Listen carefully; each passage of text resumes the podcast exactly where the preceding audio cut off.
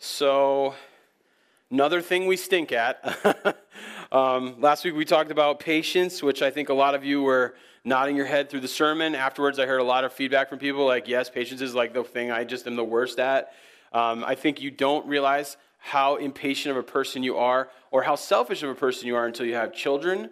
That is one thing that just basically pushes it out of you, and you kind of realize, wow, that was in there, and I'm not sure I knew that was in there, but now here we are. Um, and so, as we are kind of coming to the end of James, we're dealing with a sort of a similar uh, deal that we've kind of talked about through uh, James before. This is really coming down to an issue of pride and an issue of humility. James is calling us to be humble, to reach out to God when we have issues, to reach out to other people, to find humility, and to go there first. Um, but I just wanted to take a second and review some of the things that we've talked about in James as we've worked our way to this point. I mean, it's been one of those books that's been so straightforward, so in your face, that it's very much not a Minnesotan kind of book, which is kind of why we led with it as a church. It's almost been a little bit uh, violent at times. You feel like James is just right here, just giving it to you, and you you kind of like want to look away and you kind of want to be like, I don't want to deal with this right now but you almost have to. You know, when he talks about looking at yourself in a mirror and then walking away and forgetting what you just saw, it would be as ridiculous to do that as it would be to listen to the truth and then not act on the truth. I mean, that is essentially the core piece of what James is about. It's this wisdom book full of wisdom, but he's right in our face. And some of the things we've talked about trials and temptations, right? Listening and doing, favoritism. That was everyone's favorite, I'm sure, right? Uh, faith in works, taming the tongue that one, that one hit me hard. Uh, wisdom from above, pride and humility, which we're going to talk about again today. Relying on God for your future, patience, and then today, prayer and humility. Right? He's, he's led us through uh, a very frank, in your face dose of truth. Okay? He's definitely been a prophet. He's given us sometimes what we don't want to hear. And the question is, you know, what has changed in your life as we've been studying through James? So, what I would love for everyone to do, it's just a little homework assignment, especially if you're in a small group. I'd love for you to ask the question in your small group this week What did, what did I learn through James? What was one takeaway that I had while we studied James for the last however many weeks we studied it for? And share as a group together. What's one thing in your life that now looks different, that's changed the way that you think, that's caused you to look at yourself differently, that's caused you to do something different? I, I would love for you to, to share that in your group, and, and I would love for you to share it with me. Send me an email, send our office email. You can email me, mark, pursuitcommunity.church. You know, um, I'd love to hear what has changed in your life because we've been studying through James. Um, when we study God's Word, it should change us. There should be something different about us now that we've been studying through the book of James. So share that with each other, share that with me. I'd love to hear what's going on. But today we're talking about uh, pride again, and James is going to pretty much, um, yeah, that's what I want. Is going to pretty much put it right in our face again. Hey, I'm going to finish this letter out here, but I want to land on something that's incredibly important. This idea that if you are living in, in a self sufficient way, you are missing what it means to be a Christ follower. That in fact, God calls us in humility to find a level of God dependency that causes us to go to Him first to pray to Him for the things that we need, and to share those things with other people in our lives. And it takes a sense of humility to be able to do that. We don't love to do this. In fact, we wear it as a badge when we do something ourselves. A couple of the people that I follow on, uh, on uh, YouTube, uh, one of these guys is a dude from the woods of Russia, somewhere way out there on his own. He goes out into the woods every summer by himself. He builds his own incredibly huge log cabin. He'll, so he, he falls a tree on his own. He takes all the branches off of it. He gets it into place using all these weird old methods. And over summer, over summer, over summer, this thing has built up into a full on wilderness cabin where he lives and goes by himself for like three months of the year. And I hang on every episode. How in the world is this guy going to move this gigantic log on his own? And he has engineering tricks that allow him to do things that he should never be able to do on his own. He builds his own kayak. He takes in only limited supplies and he lives off the land most of the time he's there. It's incredible. In fact, his original YouTube is all in uh, Russian and then they've translated it to uh, American, to English. I am one of those Americans, aren't I? And I love it. I cannot get enough of it. Okay, there's another guy I watch. Uh, he's, I think he's from Wisconsin. He's from somewhere around here. He, uh, he snowmobiles out into the wilderness, and he's built a sled that he pulls behind his uh, snowmobile, and essentially it's a it's a standalone kind of cabin that he just drags around the wilderness with himself. So he'll just go out for two or three days, a weekend at a time, and just disappear. I'm sure his wife loves that. I don't know what situation this guy's living in that he can do it. We love this kind of stuff, man. When we build something ourselves, when we put effort into something, we feel good about it at the end of the day when we could say, we did this. Okay, but there's a line that we cross we start to live on our own. We start to live apart from community. We start to live apart from God's you know, what he's willing to give us. I think there are a lot of Christians out there who are saying, I love Jesus and I like being part of community, but actually, I don't want to let God into the things that I'm doing, and I take sort of pride in the fact that I'm leading my family well and I'm living a moral life, and I'm doing it on my own. And I don't really want to let people around me in on the stuff that's going on in my life. I don't really want to share with anyone. I want to be on my own. I take pride in it. And I'm afraid to let people in. I don't necessarily want to do that. There's a pride that comes along with this American rugged individualism, with this Minnesotan, I got this kind of thing. Anybody follow me? We take pride in that. We wear it as a badge. We put it up, we pin it on our chest. We say, look how great I am. You know, we look at it as weakness when people need other people or when they need to go and throw themselves on the mercies of God. We see it as weakness. Sometimes we look at it and we think, well, I don't really want to be a bother to other people. Or we think, I don't really want to burden God. I can take care of this on my own. And that, James says, is a recipe for disaster. In fact, one of the things that we're studying about Gen Z and millennials, especially, those of you who are younger than millennials, is that many of, of your peers, maybe since you're sitting in a church, I won't tell you that you're doing this, Many of your peers are walking away from church. They don't see a need for community, and they don't see a need to have God in their lives until they're absolutely desperate and in need.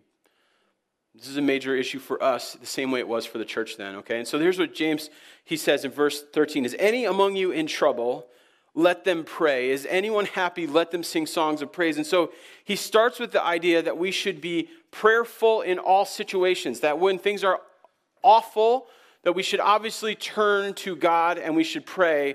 And when things are also amazing, we should turn to God and we should sing songs of praise. He sets up kind of this, this continuum where here's where everything is awful, everything's going downhill, here's where all the stuff is going wrong, falling apart, everything's coming apart at the seams. Here's where everything's amazing. Here's where it's not negative 400 degrees. Here's where I can actually, you know, my, my, family relationships seem to be going the right direction. Financially, we seem to be doing okay. Things at work are going all right. My, you know, things are going well. There's this continuum. You'll find yourself somewhere on this continuum all the time.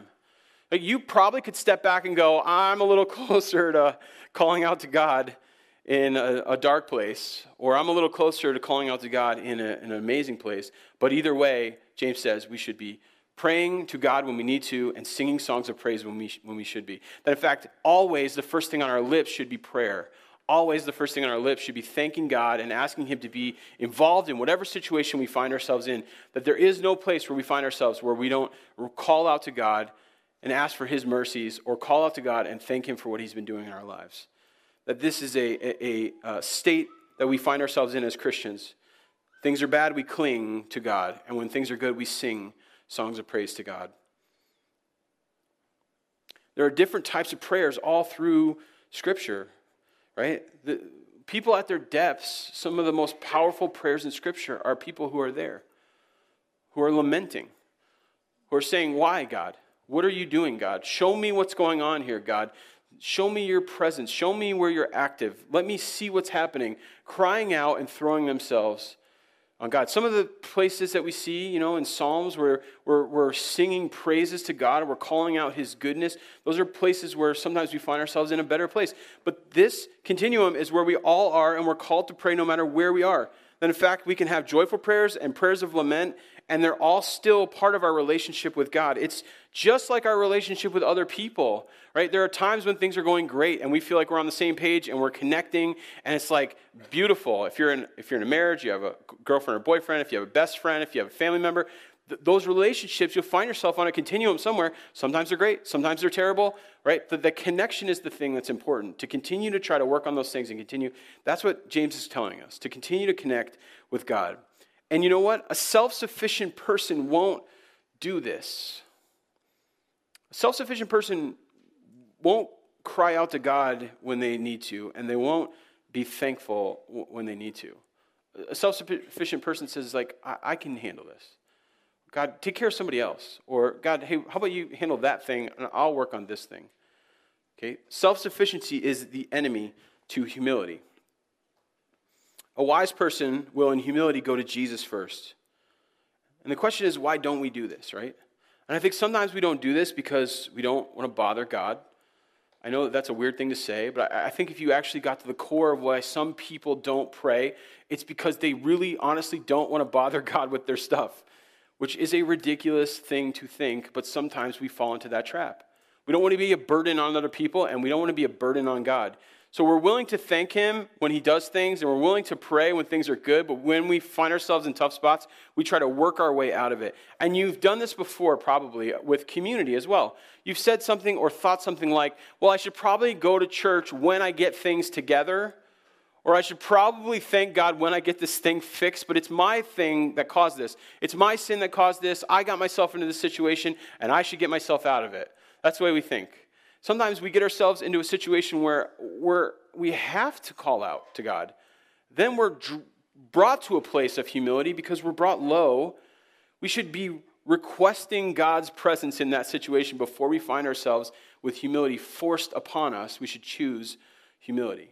Right? Humbleness, humility is something we ought to choose, not something we want forced upon us. And so we don't want to bother God. So we say, I got this. Right? Which is funny because we do this uh, in a different way when it comes to evangelism. So, those of you who I've asked to have a personal conversation with somebody, invite them to church this week. Often we pray, God, will you reach this person?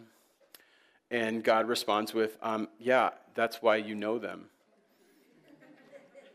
Calling you to do it. Why don't you go do it? And we do this, the opposite with prayer sometimes. We say, um, I don't really want to ask God to fix this because I should do it. See, we, we apply self sufficiency to the wrong things. In fact, we, we should ask God to use us in those moments where He's called us to step into something and not to pray for Him to do something miraculous, but for Him to use us in a miraculous way. And then when it comes to prayer, we should throw ourselves on His mercy. We should have it the same way in both places. God, use me to, to reach somebody else. And in situations where we find ourselves leaning towards self sufficiency, we go the other direction. We ask God to be in that moment, to take over that thing, to show us what it looks like, you know, to have change in our lives through our relationship with Him. And so we, we, just, we just don't pray. And there's another reason why we don't pray. So there's, there's really, I think, two main ones. One is that we don't want to be a burden to God, the other is that we don't believe prayer will do anything. I think this is a struggle for a lot of people. I, and I know that there have been moments in my life where I felt like when I was praying, I was literally speaking to Jesus who was standing right next to me.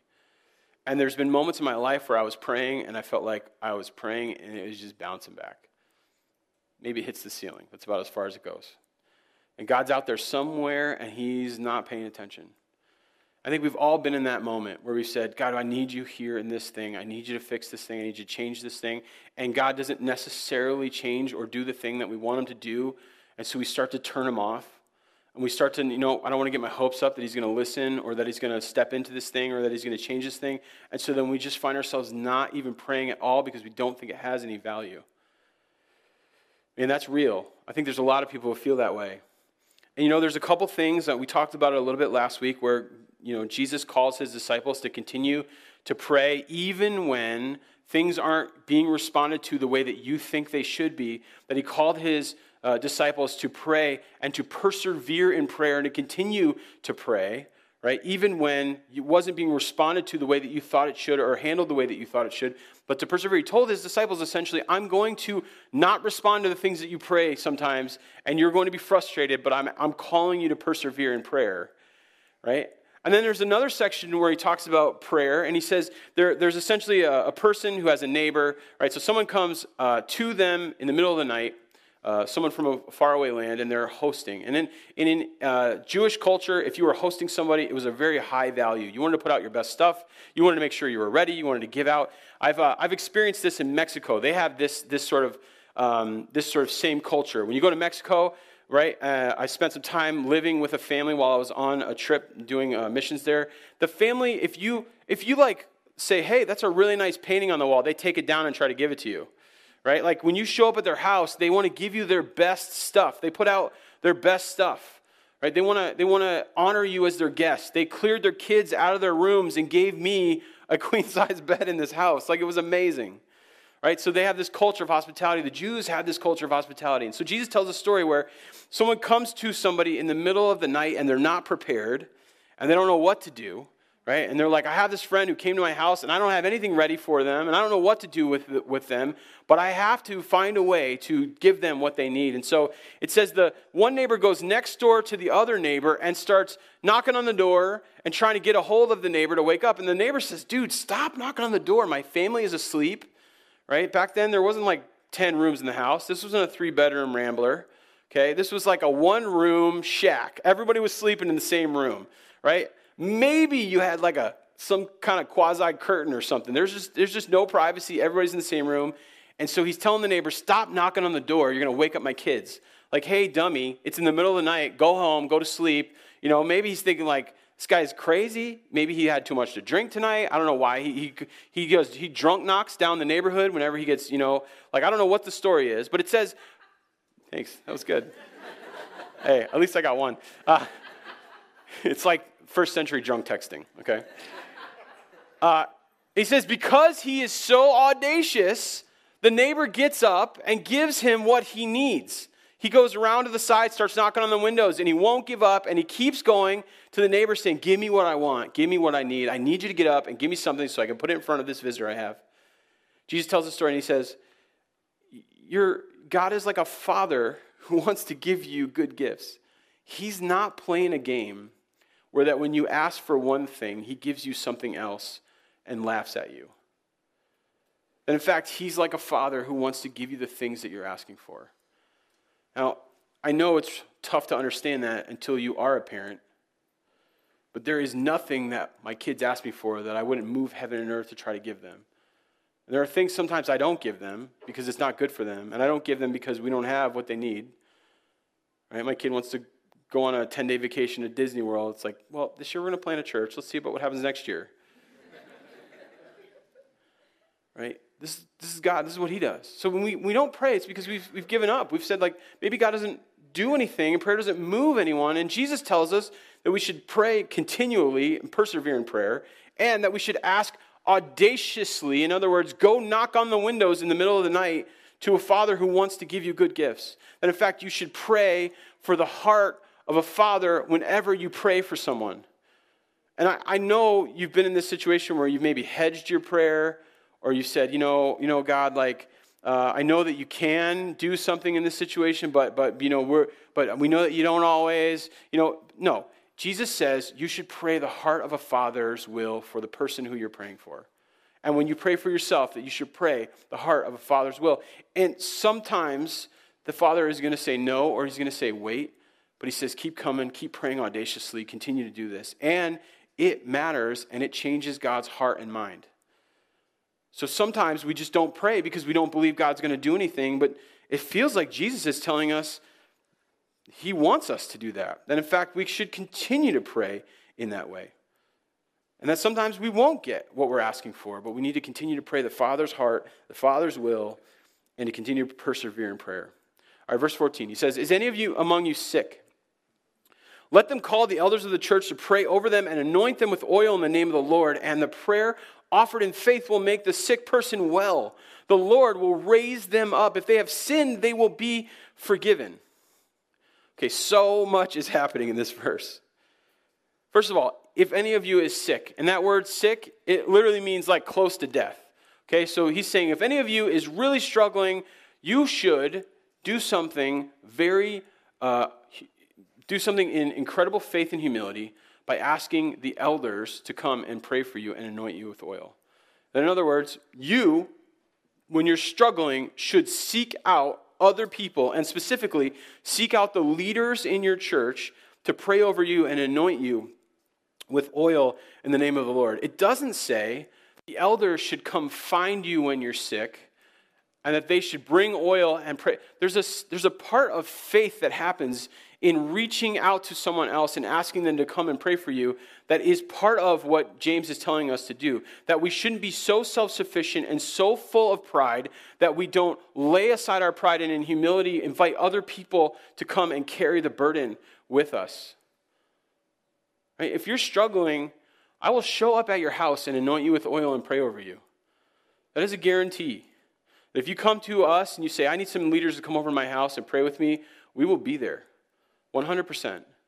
But the thing that James is telling us to do is to reach out, not to allow your self sufficiency to kick in, and not to, you know, cry yourself a river when no one comes to you. Okay? The, this, the humility in this is saying, I don't have this, and I need other people in my life right now. The humility is, is reaching out and saying that. So there's that, okay? There's also uh, some other stuff going on. So he says that we should anoint people with oil. And we think that that's something very special or different. And now, I listen, I know that there's this whole essential oil subculture out there. I don't want to get myself in trouble. Yeah, this is very difficult territory. Um, you guys are a bunch of quacks, okay? I'm just going to throw it out there. Rub this thing on your and you'll feel it. No, I'm sorry. Uh, diffuse some oil, it smells good, changes the, the mood and the feel of the room. I'm with you on that. Every, beyond that, you're on your own. Uh, there's nothing special about the oil here. The special thing that is going on here is that oil in the Bible is uh, something that is used to set someone apart. That when David is told that he's going to be the next king of Israel, they anoint him with oil. He's set apart to the place that he's been called to serve. That when someone comes over and anoints you with oil, they are setting you apart to God's will. We are essentially, we're saying, God, you be at work in this situation. You receive glory from this person. If this works out great, then we will glorify you. And if it doesn't work out great, then we will still glorify you. That will be set apart to God's will. You ask someone else to enter into it with you and to be present in that moment with you and to anoint you with oil. There's nothing special about it. By the way, if somebody wants to make me some anointing oil, you know, go online, find a recipe. I'm all about that. You oil people out there, get, get at me. And what he's saying about prayer here is look, you are part of a church. Thank God that you have elders because you can't do this alone. In fact, what God has already given you is people in your life that you can go to and ask. As long as you're part of a community of people who love you and love Jesus, you'll never be alone when you're dealing with difficult things. This is not prescriptive. The, the, the will make a sick person well prayer is actually talking about sins if you look at it. He's saying when someone comes to pray for you and anoint you with oil, the first thing they should do is share the gospel with you and pray for your soul and pray for the spiritual side of what's happening in your life and ask God to be at work in your life. And your sins will be forgiven in that moment when you turn them over to God in the presence of another person who's entering into it with you. He's also saying, then go ahead and ask for all the things that you want, the Father's will in that moment. But he's not saying that the, there's something special about a prayer or that it will always make a sick person well. He's saying you will always have your sins forgiven when someone's with you to pray over you in that moment. That if you lead with the gospel and then get to the things that need to be prayed over, that that's the way it should look. He says, when we pray, we may be physically healed, but we can always be cleansed spiritually. This kind of prayer is about inviting others into it with you. And it says the Lord will raise them up, not us. Not the elder who comes over, not the person who you share it with in your small group, not the person at the prayer table. The Lord is the one who lifts them up. We intercede for people, we pray on their behalf, but God is the one who does the work. Jesus is the one who's glorified in every time that we pray with and for someone. And we always pray the Father's heart. Continue to pray that always. He goes on, verse 16. Therefore, confess your sins to one another sorry, to each other and pray for each other so that you may be healed. The prayer of a righteous person is powerful and effective. And again, we have something going on here where we think like is there something different about the prayer of a righteous person? Well, I want to say yes and no. Jesus calls us to be righteous people. My question to you is how many righteous people do you have in your life that you could ask to pray for you when you are struggling? There isn't anything special about any one person that when Jesus sets us apart to be holy and he makes us righteous and he calls us to pray for other people, that that's an effective and powerful prayer that comes out of the life of someone who lives like that. And if you don't have anyone in your life who you are in an intimate relationship with who is righteous, you need to step back and say, where are the people in my life that I could go to and receive this kind of prayer from? If you've run away from the church, if you're not entering into community, if you don't have those people, then you don't have them when you need them. And you may have grown up with a person who had the uh, office of listening to people's sins or hearing their confession. And I want you to know there is no biblical grounding for that idea. And in fact, Scripture tells us that we have one mediator between us and God, and is Jesus Christ. He is the, the high priest. He is the one that hears our confession and He is the one that gives us forgiveness of sin. And we don't go to a person to receive forgiveness of sin, we go to Jesus to receive forgiveness of sin. But when we ask other people to join us in those moments, something very special happens where that person is able to physically give you that mercy that Jesus is giving you, is physically able to enter into that problem that you're dealing with, is physically able to bring peace into that moment and healing on behalf of Jesus. Okay? If you've grown up in a situation where you only went to the priest to give your confessional, that is not a biblical idea. Jesus is the priest you are looking for. He's the one who hears the confession. And he calls us to confess to each other the sins that we have in our life because sin is very powerful when it is in the dark and it has no power when we drag it into the light. When we continue to carry it on our own and we don't let anyone else into it, then it continues to fester and be a problem. When we drag it into the light and we say, I'm not okay, I've got stuff going on, I need your help, we're able to receive the help from people around us and in humility, we're able to go first and share stuff. And you know what happens? This in, in groups all the time. Someone takes a step and shares something really difficult or really straightforward or really just kind of stark in the middle of the group or in the right situation with a couple of people who are the same gender or whatever. And you know what happens? Everybody else feels comfortable doing it too. In fact, everybody's carrying something and no one feels comfortable doing it until somebody finally goes first. We're supposed to do this for each other. We're supposed to confess our sins to one another so we can drag things into the light and allow God to heal those things and allow people to hold us accountable and for us to encourage one another as we become more righteous, more what God has called us to be. And so, who will you call on when you need to confess your sins? Hey, I need help. I screwed up. I did this wrong. I'm in trouble. I can't get out of this pattern. I can't figure out what victory looks like in this moment. I'm, I'm failing as a parent. I'm failing in this place. I'm failing in that place. My marriage is in trouble. Where are you going to confess those things to other people who love you and care for you and want the best for you and will walk with you and will carry the burden with you? That's what community looks like. That's what our church needs to be about. But you're going to have to find humility to go there. Verse 17 Elijah was a human being, even as we are. He prayed earnestly that it would not rain, and it did not rain on the land for three and a half years.